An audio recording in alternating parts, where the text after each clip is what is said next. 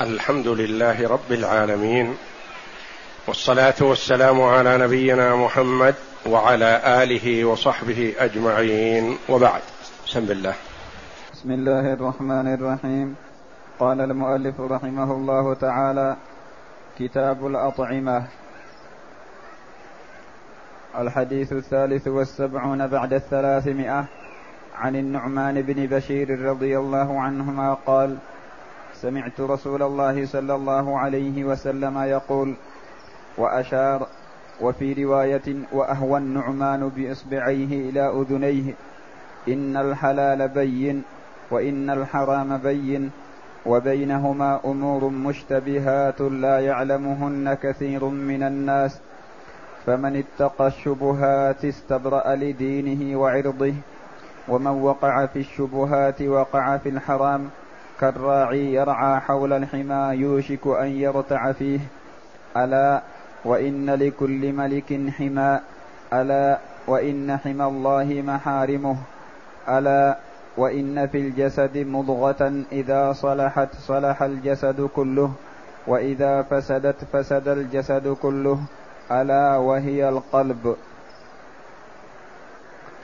هذا الحديث حديث عظيم. عليه مدار كثير من الأحكام. جاء عن بعض علماء أهل الحديث أنهم قالوا هذا الحديث يعتبر ثلث الأحكام ثلث الدين. وبعضهم قال ربع الدين لأن مدار الأحكام على ثلاثة أحاديث أو أربعة أحاديث. هذا أحدها وثانيها إنما الأعمال بالنيات وثالثها من حسن إسلام المرء تركه ما لا يعنيه. ورابعها ازهد في الدنيا يحبك الله وازهد فيما في أيدي الناس يحبك الناس. وهذا الحديث رواه النعمان ابن بشير رضي الله عنه.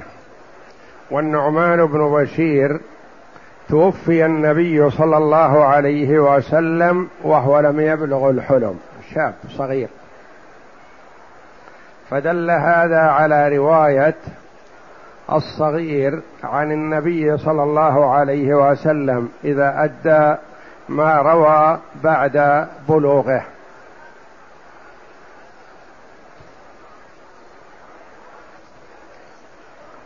ثم في لفظ هذا الحديث عناية أهل الحديث رحمة الله عليهم في ضبط الألفاظ. وعدم التساهل بها. ولذا قال عن النعمان بن بشير رضي الله عنه قال سمعت رسول الله صلى الله عليه وسلم يقول وأشار وفي رواية وأهوى. يقول وأشار أحد الرواة يقول وأشار أي النعمان. إلى أذنيه يعني سمعته بأذني. معناه أني ما تبلغت به عن غير النبي صلى الله عليه وسلم وكان النعمان أمير رضي الله عنه في العراق ثم أمير في الشام وخطب به على المنبر في العراق وفي الشام رضي الله عنه. فقوله وأشار وفي رواية وأهوى. يعني بدل ما يقول الراوي أشار ما هو متأكد هل يقول أشار أو أهوى؟ قال وفي رواية وأهوى. بإصبعيه إلى أذنيه. يشير إنه سمعه بأذنه مباشرة. يقول صلى الله عليه وسلم إن الحلال بين. وإن الحرام بين. الحلال واضح. بين. التمر والبر والخبز والعسل والماء والملبوسات المباحة والكلمات الطيبة. هذا الحلال. حلال من النطق. حلال في الملبوس. حلال في المطعوم حلال في المركوب حلال في المنكوح وهكذا. الحلال بين. وإن الحرام بين. الحرام الواضح. حرمته بينة. كالزنا وأكل الخنزير وأكل الميتة وشرب الخمر ولبس الحرير لغير حاجة ولبس الذهب للرجال هذه كلها من المحرمات البينة الواضحة التي لا تخفى على أحد. إن الحلال بين وإن الحرام بين. النوع الثالث وسط في شبهة. تعارضت فيه الأدلة. ورد دليل بحله ورد دليل بحرمته. بعض العلماء أفتى بحله بعض العلماء أفتى بحرمته. بينهما أمور مشتبهات.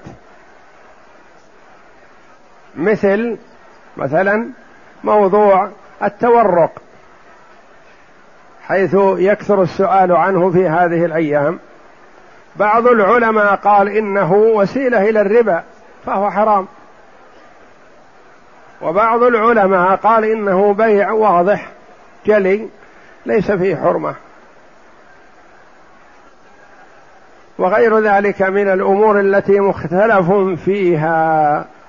هذه ما موقف المسلم منها ما موقف المسلم من هذه الثلاث كلها.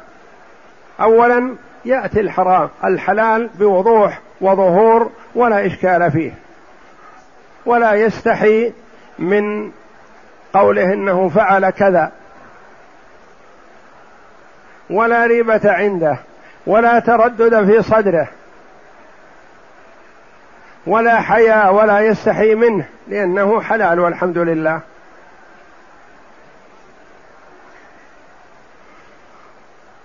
والحرام يجب على المسلم البعد عنه وتركه لأنه متوعد على الولوج فيه بالإثم متوعد بالعقاب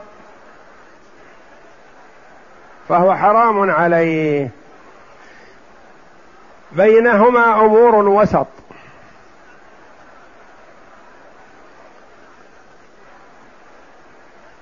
فيها شبهة. اختلف فيها العلماء. اختلفت فيها الأدلة. ما الموقف المسلم من هذا؟ هو أن يتوقاها. من اتقى الشبهات فقد استبرأ لدينه وعرضه. يعني حفظ نفسه. حفظ دينه من أن يخدشه. وحفظ عرضه من أن يسبه أحد. لأن الواقع في الشبهة يسب عند الناس. فلان ما يبالي. ويتحدثون به. وقد يجر هذا إلى الوقوع في الحرام فيخدش دينه ويقع في الإثم. فموقف المسلم من هذه التوقي والبعد. لأنها إن كانت حراما فقد اجتنبها. وإن كانت حلالا فقد اجتنبها خشية الوقوع في الحرام فيؤجر حتى لو كانت حلال. حتى لو كانت حلال إذا اجتنبها خشية الوقوع في الحرام فهو مأجور. طواف الوداع للعمرة محل خلاف. إذا طفت للوداع هل أحد يلومك؟ هل أحد ينكر عليك؟ هل أتيت مخالفة؟ لا أنت مأجور إذا لم تطف للوداع معناه كثير من العلماء يقول أثمت ما أتممت عمرتك. تقول علي هدي؟ يقول لا ما عليك هدي لكنك أخطأت.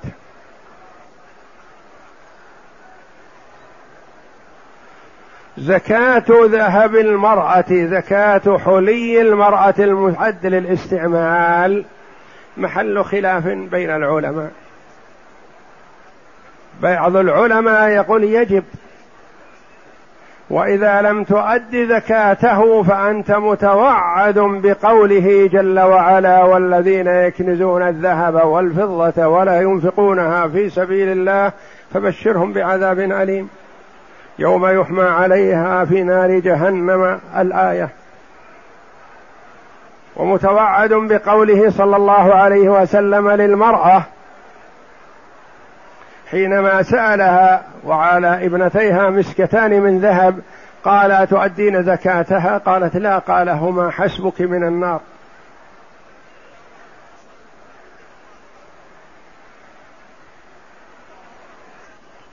بعض العلماء رحمهم الله يقول لا زكاة فيه لأنه مثابة متاع البيت مثل الأواني والملبوسات والمركوبات وغيرها من أمتعة البيت هذه لا زكاة فيها. عرف المسلم الخلاف فيها مثلا فيها خلاف. إذا أدى الزكاة هل يؤثمه أحد؟ هل يقول له أخطأت خسرت نفسك أنفقت مالا لا قيمة له؟ لا أنت مأجور. وعلى خير. ومحتسب. وإن لم تؤد الزكاة فكثير من العلماء يقول مخطئ. إذا أديت الزكاة وهي واجبة فقد أبرأت ذمتك. وقد وإذا أديت الزكاة على قول الآخرين ليست بواجبة فقد تطوعت. وأعطيت من نفسك.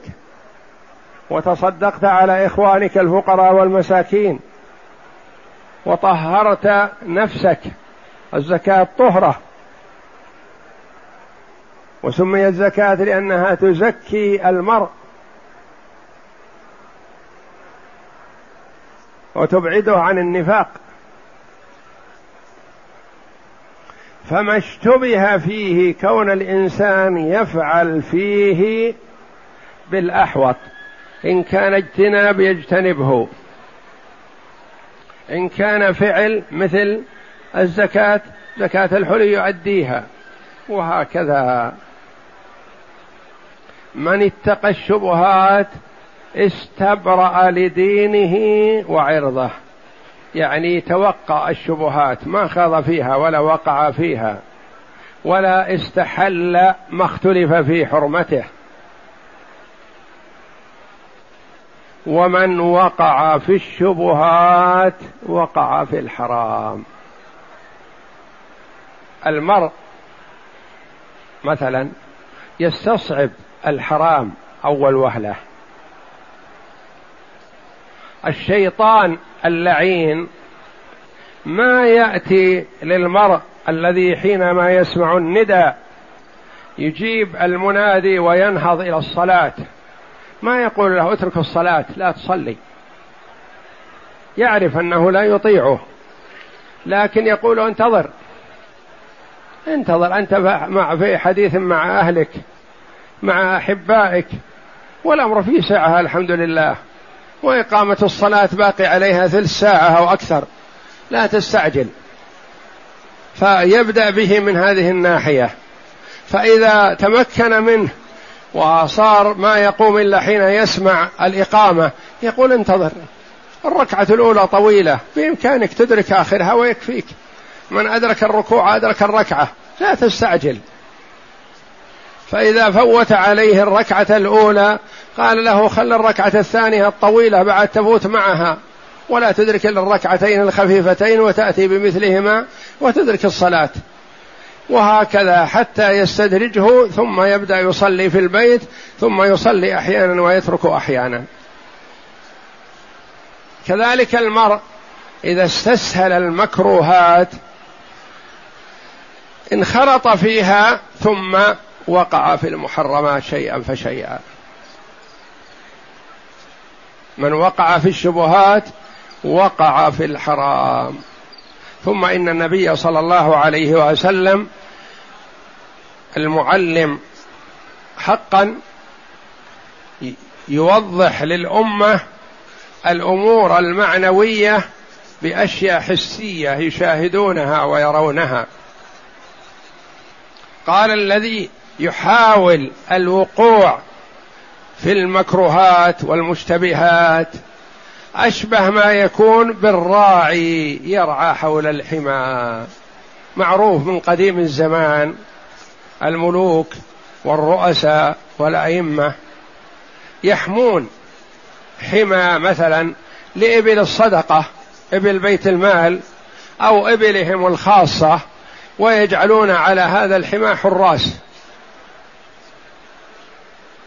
فالرجل الذي لا يحب أن يعنف ولا يعاقب ولا يحبس ولا يؤذى يجعل بينه وبين الحمى كيلوات يبعد أرض الله واسعة ولا يقرب حول الحمى.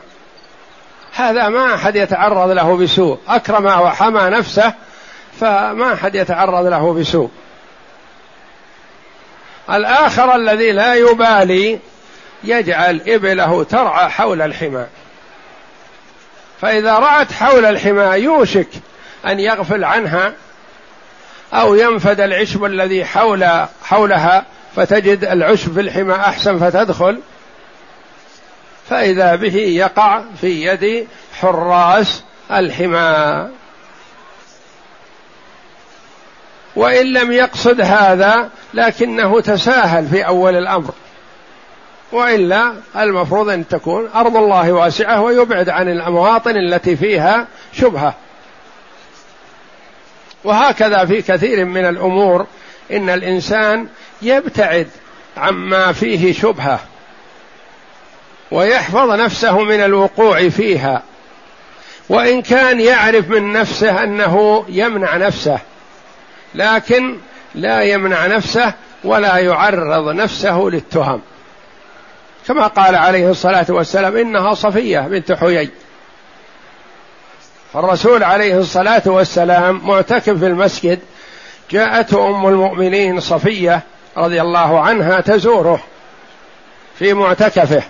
فجلست معه وتحدثت معه ساعة ثم قامت فقام عليه الصلاة والسلام ليقربها يعني يونسها إلى حتى تخرج. فإذا به يمشي معها وإذا رجلان من الأنصار يمشيان. فلما رأوا النبي صلى الله عليه وسلم احتراما له ورغبة في عدم سماعه سماعهما ما يقول للمرأة أو يتحدث به مع المرأة. أسرع رضي الله عنهما. أسرع حتى لا يؤذي النبي صلى الله عليه وسلم. وهم يعرفون أن النبي صلى الله عليه وسلم معصوم. فقال عليه الصلاة والسلام على رسلكما إنها صفية بنت حيي. لا تستعجلون. هذه صفية. فقال سبحان الله يا رسول الله. يعني هل يخطر على بالنا أن نتهمك بشيء؟ حاشا وكلا. فقال إن الشيطان يجري من ابن آدم مجرى الدم وإني خشيت أن يقذف في نفوسكما شيئا وفي رواية شرا. يعني الآن قد ما يخطر على بالكم شيء لكن فيما بعد بعد فترة من الزمن قال ما هي تلك المرأة التي رأينا مع النبي صلى الله عليه وسلم في الليل؟ من يا ترى هي؟ فيهلكان بهذا فالرسول عليه الصلاة والسلام تكلم بهذا الكلام خوفا عليهما من الإثم في المستقبل ولا عرف عليه الصلاة والسلام من كلامهما أنهم ما يمكن يخطر ببالهم الآن شيء من التهمة للنبي صلى الله عليه وسلم. فيحسن بالمرء إذا ظن أن من يقابله يقع في نفسه شيئا ينفيه.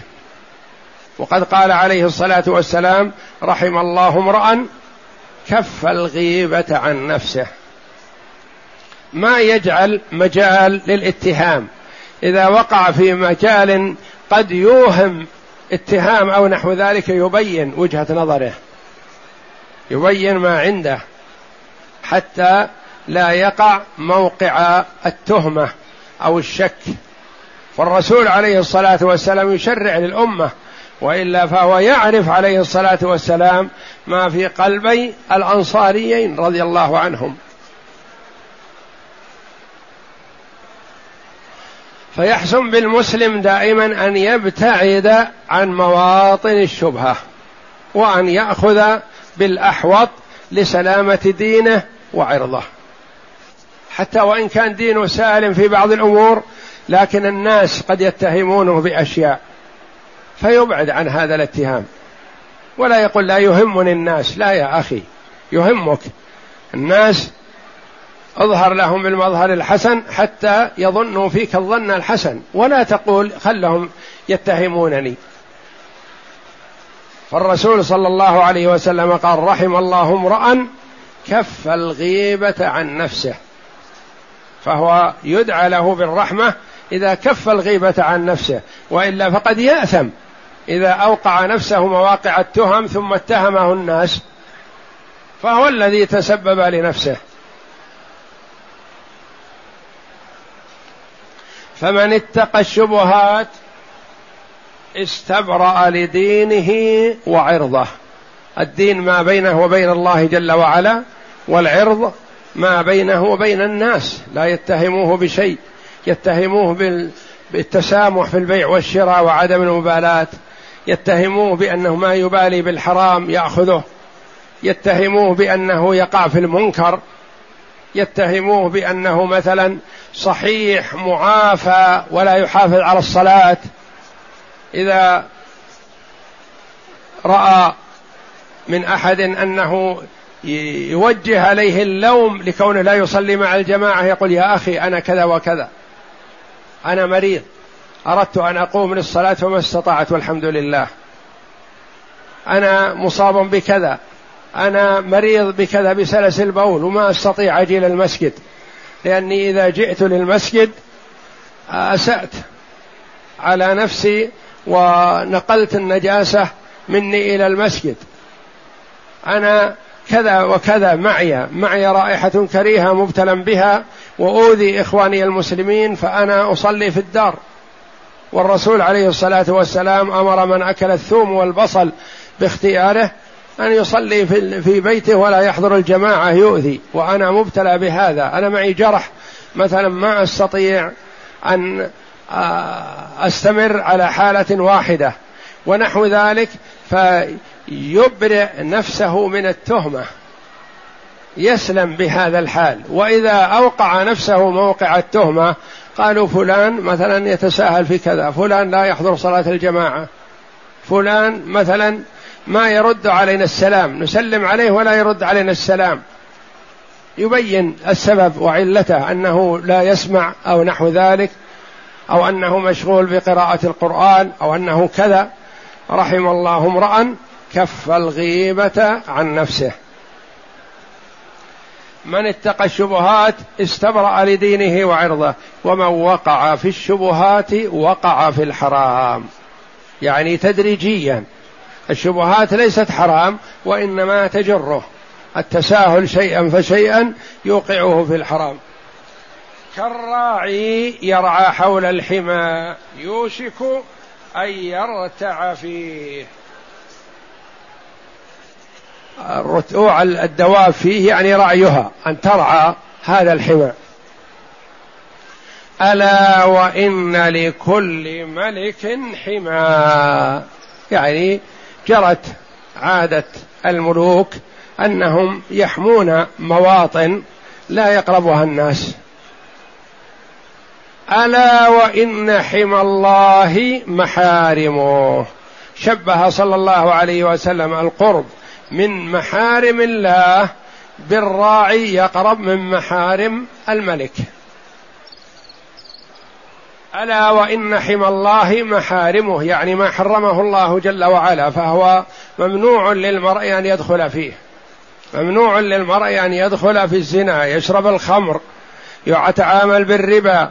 هذه كلها محرمات ممنوعات. يحرم على المسلم أن يتخلف عن صلاة الجماعة. يخلف يحرم على المسلم أن يتخلف عن صلاة الجمعة من غير عذر. وهكذا. فترك الواجب محرم. كما أن فعل الحرام محرم. ألا وإن حمى الله محارمه. ألا وإن في الجسد مضغة. لا تستصغر شيء أو تحتقر شيئا ما أو تقول هذا بسيط. أصغر ما في الجسم من المفاصل والمقاطع القلب وهو الأمير على المفاصل كلها وعلى العضلات والحركات واللسان. ألا وإن في الجسد مضغة مضغة بمعنى قطعة لحم. قطعة لحم ليست كبيرة بقدر ما تمضغ بقدر ما تؤكل مرة واحدة. بقدر ما تعلك بين الأسنان والأضراس. صغيرة. هذه المضغة. كذلك مبدأ الإنسان بعد أن يكون اولا نطفة ثم علقة ثم مضغة. قطعة لحم صغيرة. إذا صلحت صلح الجسد كله. لأنه مبني عليه هو الحاكم. وهو الموجه للجسد كله. يوجهه للخير يتوجه. يوجهه للشر يتوجه. هو الموجه للإنسان. للسان بذكر الله وقراءة القرآن والاستغفار والتسبيح والتحميد وغير ذلك من الأعمال الحسنة.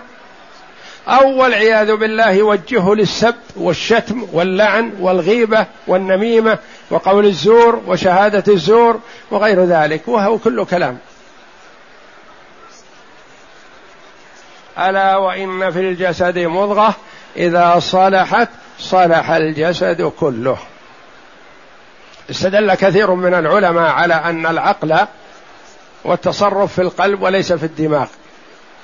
قالوا إن الدماغ جزء من الجسد المتصرف فيه القلب. آخرون قالوا العقل والتصرف في الدماغ. وهذا الحديث والآيات تدل على أن العقل في القلب فهو المتحكم وأن الدماغ وسائر أجزاء الجسم تابعة له. ولا حرج أن تكون متعاونة لكن الإمارة والحكم للقلب. والله جل وعلا كثيرا ما يخاطب القلوب.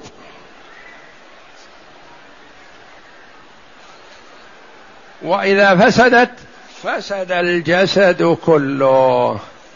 فهذا توجيه كريم من النبي صلى الله عليه وسلم للأمة بأن المرء يحاول إصلاح قلبه. يحاول إصلاح قلبه. يحاول إصلاح قلبه بالعمل الصالح. هو الذي يصلحه. يلزم نفسه بالخير. يلزم نفسه بقراءة القرآن والإكثار من ذكر الله والإكثار من الصلاة والأعمال الصالحة. يصلح القلب ويصلح البدن. وإذا فسدت فسد القلب والعياذ بالله فسد الجسد كله. كان صار همه وسعيه في الحرام وعمله في الحرام ولا يتحرى الحلال أبدا.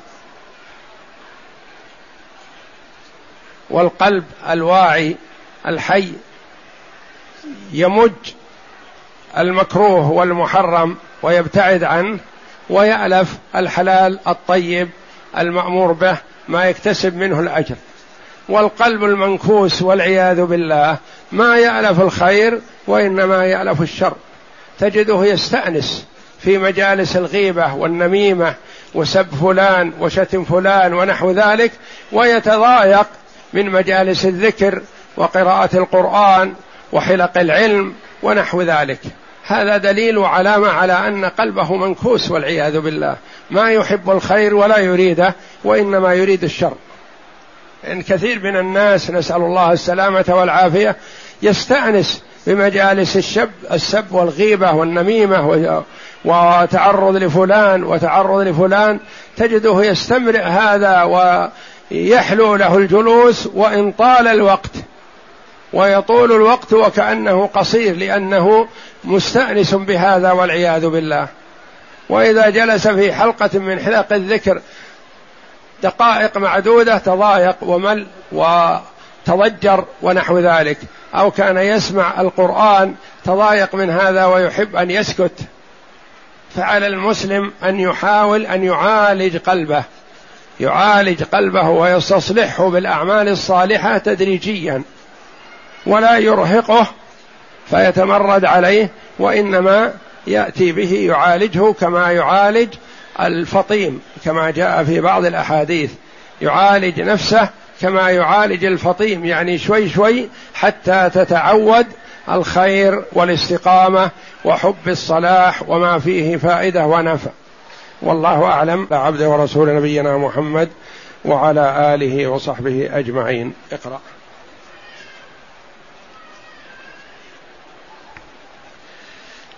الغريب. اولا مشتبهات بضم المين وسكون الشين. استبرأ بكسر الهمزة من البراءة أي حصل له البراءة من الذم الشرعي وصان عرضه عن ذم الناس. الحمى بكسر الحاء وفتح الميم المخففة مقصور أطلق المصدر على اسم المفعول. رابعا حمى مصدر ومقصود به المحمي. حمى الملك حمى يعني المحمي الاسم مفعول. نعم. يوشك بضم الياء وكسر الشين بمعنى يسرع ويقرب. يعني يقرب من الوقوع فيه. يوشك يعني يقرب من الوقوع فيه. نعم. يرتع رتعت الماشية أكلت وشربت ما شاءت في خصب وسعة. توسع فيه فأطلق على المتدرج من المشتبه إلى المحرم. يعني اللي يتدرج من ما فيه شبهة إلى الوقوع في الحرام يقول رتع. رتع والأصل أن كلمة رتع في البهيمة الدابة. إذا رعت الخصب والعشب وشربت الماء يقال ترتع. وكذلك توسع في هذه العبارة حتى أطلقت على بني آدم في مقارفتهم الحرام تنقلهم من المشتبه إلى الحرام. نعم. مضغة بضم المين وسكون الضاد المعجمة بعدها غين معجمة بعدها تاء. هي القطعة من اللحم بقدر ما يمضغ الماضغ والمضغ العلك. المعنى الإجمالي سمع النعمان بن بشير رضي الله عنهما النبي صلى الله عليه وسلم يقول وأكد سماعه منه بإشارته إلى أذنيه إن الحلال بين حكمه واضح أمره لا يخفى حله. وذلك كالخبز والفواكه والعسل واللبن النعمان هذا رضي الله عنه هو الذي طلبت أمه من أبيه أن يهبه شيئا ما فوهبه. فقالت الأم ما أرضى حتى تشهد رسول الله صلى الله عليه وسلم. هي أخت عبد الله بن رواحة رضي الله عنهم. فذهب به ذهب بشير بن نعمان ليشهد الرسول عليه الصلاة والسلام على ما اعطاه فقال يا رسول الله إني نحلت ابني هذا وفي رواية غلاما. ف فقال النبي صلى الله عليه وسلم ألك ولد غيره قال نعم. أكلهم نحلتهم مثل قال لا. قال فلا إذن لا تشهدني على جور. أشهد على هذا غيري. أتحب أن يكون ولدك في البر سواء؟ قال نعم. قال فلا إذن في روايات متعددة. يقول النعمان فرد أبي تلك العطية. ما دام أن الرسول نهى وأمه رواحة رضي الله عنها آه، أرادت أن يشهد الرسول على هذا فالرسول صلى الله عليه وسلم أرشدهم بأنه لا يجوز أن يعطى هذا دون بقية إخوته. والمراد والله أعلم فيما يبقى ويتمول. وأما ما كان نفقة فكل واحد من الأولاد يعطى من النفقة بقدر حاجته بقدر ما يحتاج إليه مثلا. هذا يحتاج إلى نفقة في الشهر ثلاثمائة ريال أو أكثر أو أقل وهذا يكفي خمسين ريال وهذا يكفي عشرة ريال وهكذا على حسب حاجتهم في النفقة. فلا مانع من المفاضلة. وأما الممنوع فهو ما يبقى يعني تعطي الكبير أرض من أجل أن يأخذ عليها قرض من صندوق التنمية والصغير ما تعطيه ما يجوز يحرم هذا. عط الجميع وإلا فلا تعطي أحد. نعم. إن الحلال بين حكمه واضح أمره لا يخفى حله وذلك كالخبز والفواكه والعسل واللبن وغير ذلك من المأكولات والمشروبات والملابس وغير ذلك من الكلام والمعاملات والتصرفات. وأن الحرام بين حكمه واضح تحريمه من أكل الخنزير وشرب الخمر ولبس الحرير والذهب للرجل والزنا والغيبة والنميمة والحقد والحسد وغير ذلك. فهذان القسمان بينا الحكم لما ورد فيهما من النصوص الواضحة القاطعة وإن هناك قسما ثالثا مشتبه الحكم غير واضح الحل أو الحرمة وهذا الاشتباه راجع إلى أمور منها تعارض الأدلة. يعني سبب الاشتباه تعدد الأدلة وتعارضها وعدم تمكن الجمع بينها فهذا شبهة. أو اختلاف العلماء في الفتوى وهذا شبهة. نعم. منها الإنسان في مثل هذه الأمور يأخذ بالأحوط خير له. منها تعارض الأدلة. بحيث لا يظهر الجمع ولا الترجيح بينها فهذا مشتبه في حق المجتهد الذي يطلب الأحكام من أدلتها. فمن انبهم عليه الحكم الراجح فهو في حقه مشتبه. فالورع, فالورع اتقاء الشبهة ومنها تعارض أقوال العلماء وتضاربها وهذا في حق المقلد الذي لا ينظر في الأدلة. فالورع في في حق هذا اتقاء المشتبه ومنها ما جاء في النهي عنها حديث ضعيف يوقع الشك في مدلوله ومنها المكروهات جميعها فهي رقية أي سلم يوصل إلى فعل المحرمات والإقدام عليها. إذا استمر الإنسان المكروهات حري به أن ينتقل منها إلى المحرمات والعياذ بالله. نعم. فإن النفس إذا عصمت عن المكروه هابت الإقدام عليه ورأته معصية فيكون حاجزا منيعا عن المحرمات. ومنها المباح الذي يخشى أن يكون ذريعة إلى المحرم أو يجر في بعض الأحوال إلى المحرم. التوسع في, المباحات مثلا قد يجر هذا التوسع إلى الوقوع في الحرام. يكون تعود على هذا التوسع ما وجد شيء يتوسع فيه يسرق أو يتحيل أو يفعل شيئا لأجل ان يحصل على ما تعود عليه من التوسع في المباحات. فما يجوز للإنسان أن يتوسع في المباحات لئلا يجره هذا إلى الوقوع في المحرمات. نعم. ومنها المباح الذي يخشى أن يكون ذريعة إلى المحرم أو يجر في بعض الأحوال إلى المحرم ومثله الإفراط في المباحات فتسبب مجاوزته إلى مجاوزته إلى الحرام إما عند فقده أو للإفراط فيما هو فيه. وقد كان السلف رحمهم الله ورضي عنهم يتركون المباحات اليسيرة خوفا من المكروه والحرام.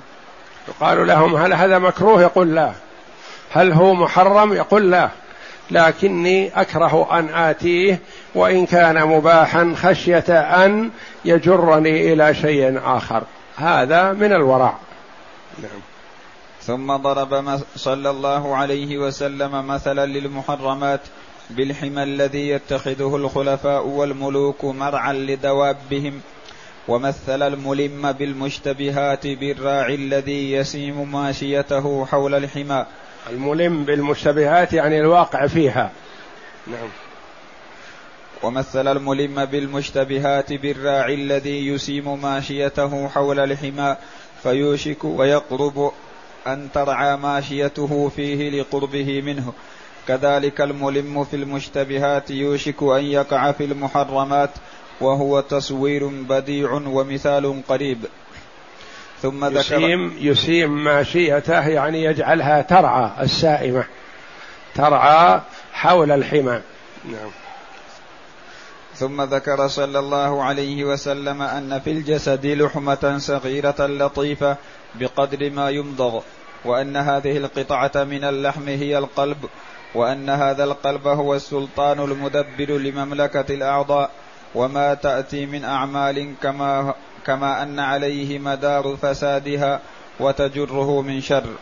كما أن عليه مدار فسادها وما تجره من شر. فإن صلح هذا القلب فإنه لن يأمر إلا بما فيه الخير وسيصلح الجسد كله. وإن فسد فسيأمر بالفساد والشر وتكون الأعمال معكوسة منكوسة. والله ولي التوفيق. وبالجملة فهذا حديث عظيم جليل وقاعدة من قواعد الإسلام وأصل من أصول الشريعة عليه لوائح أنوار النبوة ساطعة ومشكاه الرسالة مضيئة فهو من جوامع كلم النبي صلى الله عليه وسلم. جوامع الكلم هو ما قل كلامه وكثر معناه. والنبي صلى الله عليه وسلم أعطي جوامع الكلم يتكلم بالكلام اليسير يشتمل على معان عظيمة كثيرة. ولهذا مثلا حديث مثل حديث إنما الأعمال بالنيات وإنما لكل امرئ ما نوى. ما يتجاوز سطر. يشرحه العلماء بكتب كاملة. تتضمن ما دل عليه هذا الحديث العظيم. وهكذا آه، سائر احاديث صلى الله عليه وسلم. ويحتاج استيفاء الكلام عليه إلى مصنف مستقل طويل. وهذه نبذة تفتح الباب أمام طالب العلم ليراجع ويدبر ويفكر وسيجد فيه ويتدبر. ليراجع ويتدبر. ليراجع ويتدبر ويفكر وسيجد فيه من كنوز المعرفة الخير الوفير. والله ولي التوفيق. وصلى الله وسلم. وصلى الله وسلم على نبينا محمد وآله وصحبه أجمعين. والله أعلم وصلى الله على محمد وآله وصحبه وسلم.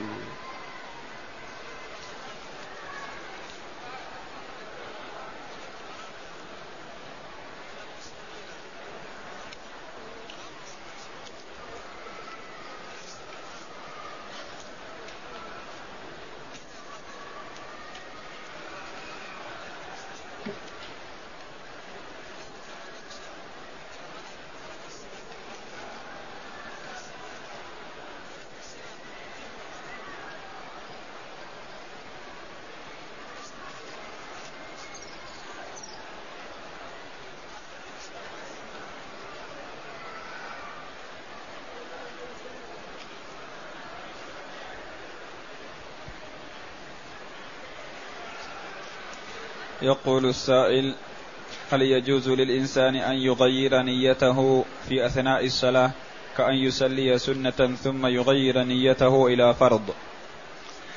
لا لا يجوز له أن يغير نيته من سنة إلى فرض وإنما يجوز له العكس. يجوز له أن يغير نيته من أعلى لأدنى. ولا يغير نيته من أدنى لأعلى. فمثلا دخل في بنية صلاة نافلة. ما يجوز له أن يغيرها ويجعلها فريضة. العكس صحيح. دخل بنية صلاة فريضة. فأراد أن يغيرها إلى نفل ليلحق مع الجماعة. له ذلك. دخل بنية صلاة ركعتين. ما يجوز له أن يجعلها وتر لأن الوتر أعلى. دخل بنية الوتر له أن يجعلها ركعتين ويوتر بعد هذا. يعني من أدنى لأعلى ما يجوز ومن أعلى لأدنى يجوز.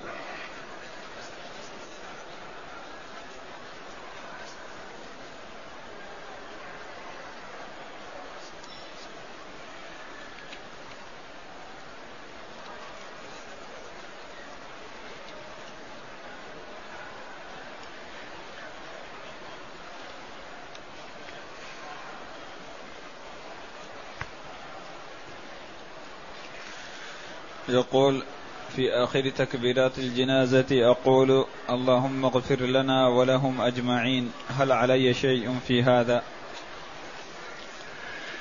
في صلاة الجنازة بعد التكبيرة الأولى قراءة الفاتحة وبعد التكبيرة الثانية الصلاة على النبي صلى الله عليه وسلم وبعد التكبيرة الثالثة الدعاء لعموم المسلمين ثم الدعاء للميت والأموات الحاضرين. بعد التكبيرة الرابعة السلام فإن دعوت أو طال انتظار الإمام فتدعو فلا بأس. ما ينهى عن الدعاء.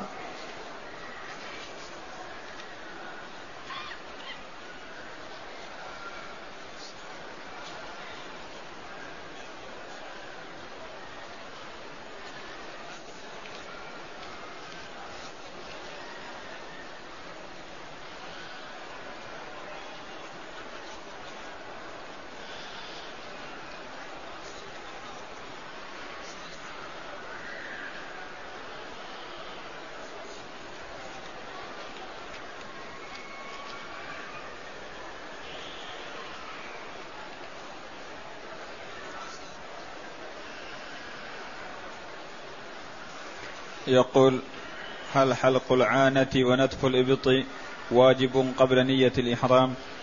وهل من تركه يكون عليه فدية؟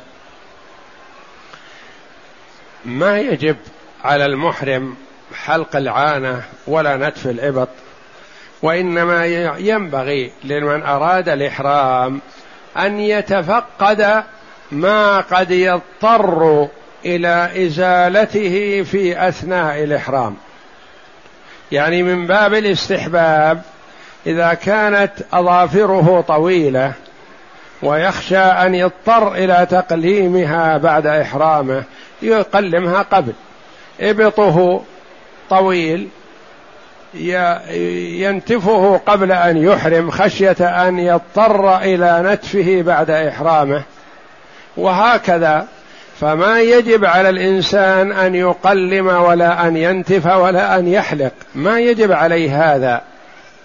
وإنما ينبغي إذا كان يتوقع أن يحتاج إلى أخذ شيء من هذا في أثناء الإحرام يأخذه قبل أن يحرم.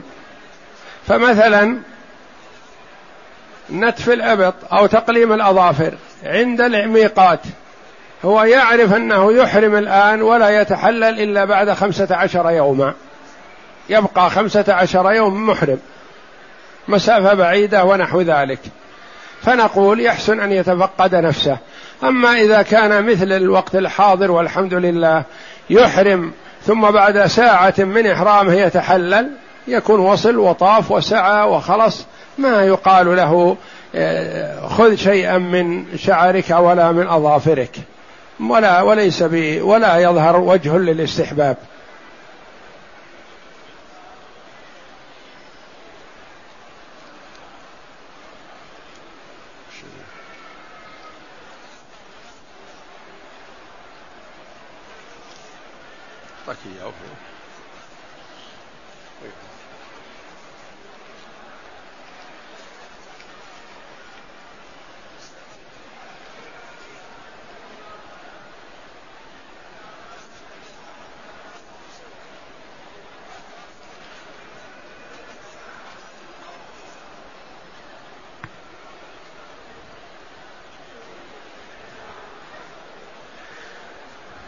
يقول امرأة ماتت وتركت زوجا وبنتا وابنا وثلاثة إخوة أشقاء وأخت لأم وعم.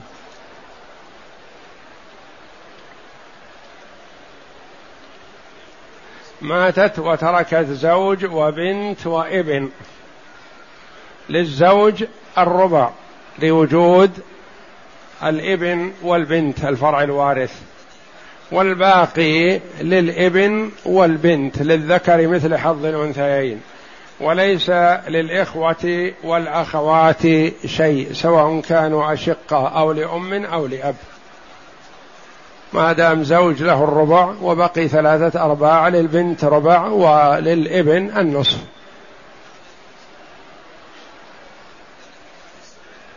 ورجل مات وهو فقير وليس عنده إلا ارض صغيرة وأولاده فقراء وصغار. وأوصى بثلث الأرض. هل تنفذ هذه الوصية أو تكون للأولاد؟ بل تنفذ لأن الله تصدق عليكم بثلث أموالكم عند موتكم زيادة في حسناتكم. فهو تصدق بها تخرج من ما خلف ما دام أوصى بالثلث يخرج الثلث.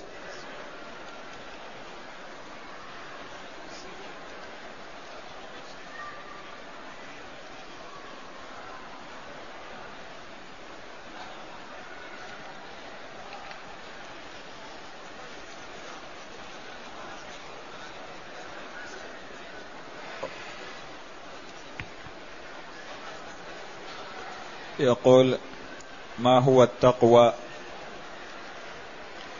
التقوى فسرها بعض العلماء رحمهم الله بتفسيرات كثيرة ولكن ولعل من أجمعها ما فسره بعضهم بقوله أن تعمل بطاعة الله على نور من الله رجاء ثواب الله وأن تترك معصية الله على نور من الله خوفا من عقاب الله.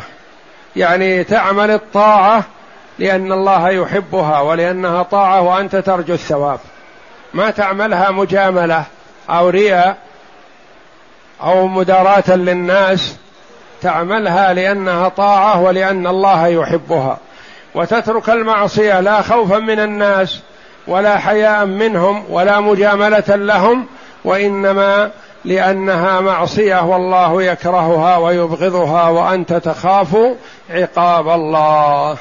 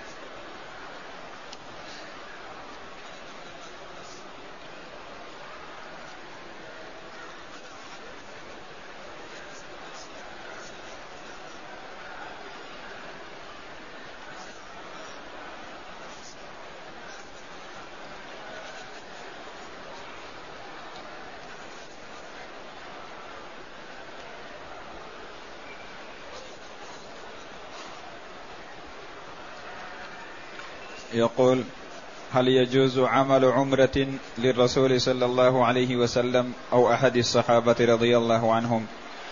ما ورد أن نعمل العمرة للنبي صلى الله عليه وسلم. والأحسن للإنسان يعمل العمرة لنفسه ويدعو لمن أحب ويترضى عن الصحابة رضي الله عنهم فهو في حال أحوج. ويدعو والنبي صلى الله عليه وسلم ما من مسلم يعمل طاعة لله تعالى إلا وللنبي صلى الله عليه وسلم مثل اجره من غير أن ينقص من اجر العامل شيء. فلسنا في حاجة وليس هو عليه الصلاة والسلام في حاجة لأن نعتمر له أو نضحي له أو نصلي له وإنما الوارد نصلي ونسلم عليه. ونحرص على الأخذ بسنته صلى الله عليه وسلم والعض عليها بالنواجذ. فطاعة النبي صلى الله عليه وسلم وحبه بمتابعته ومتابعته طاعة لله جل وعلا ومحبة له سبحانه وتعالى. قل إن كنتم تحبون الله فاتبعوني يحببكم الله ويغفر لكم ذنوبكم. فالمطلوب منا حسن المتابعة للنبي صلى الله عليه وسلم. وأي عمل نعمله تقربا لله تعالى فله صلى الله عليه وسلم مثل أجرنا لأنه هو الذي دلنا على كل خير صلوات الله وسلامه عليه.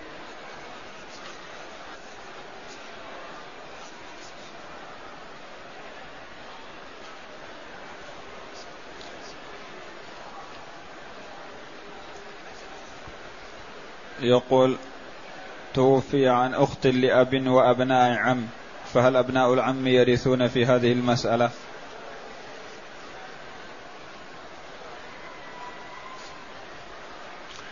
الأخت لأب لها النصف والباقي لأبناء العم تعصيبا وأبناء العم الذكور دون البنات. فأبناء العم لا يعصبون أخواتهم وبشرط أن يكونوا أبناء عم لأبوين أو لأب دون أبناء العم لأم فهم من ذوي الأرحام وليسوا من العصبة. والأخت لأب إذا انفردت فلها النصف. والله أعلم وصلى الله وسلم وبارك على عبد ورسول نبينا محمد وعلى آله وصحبه أجمعين.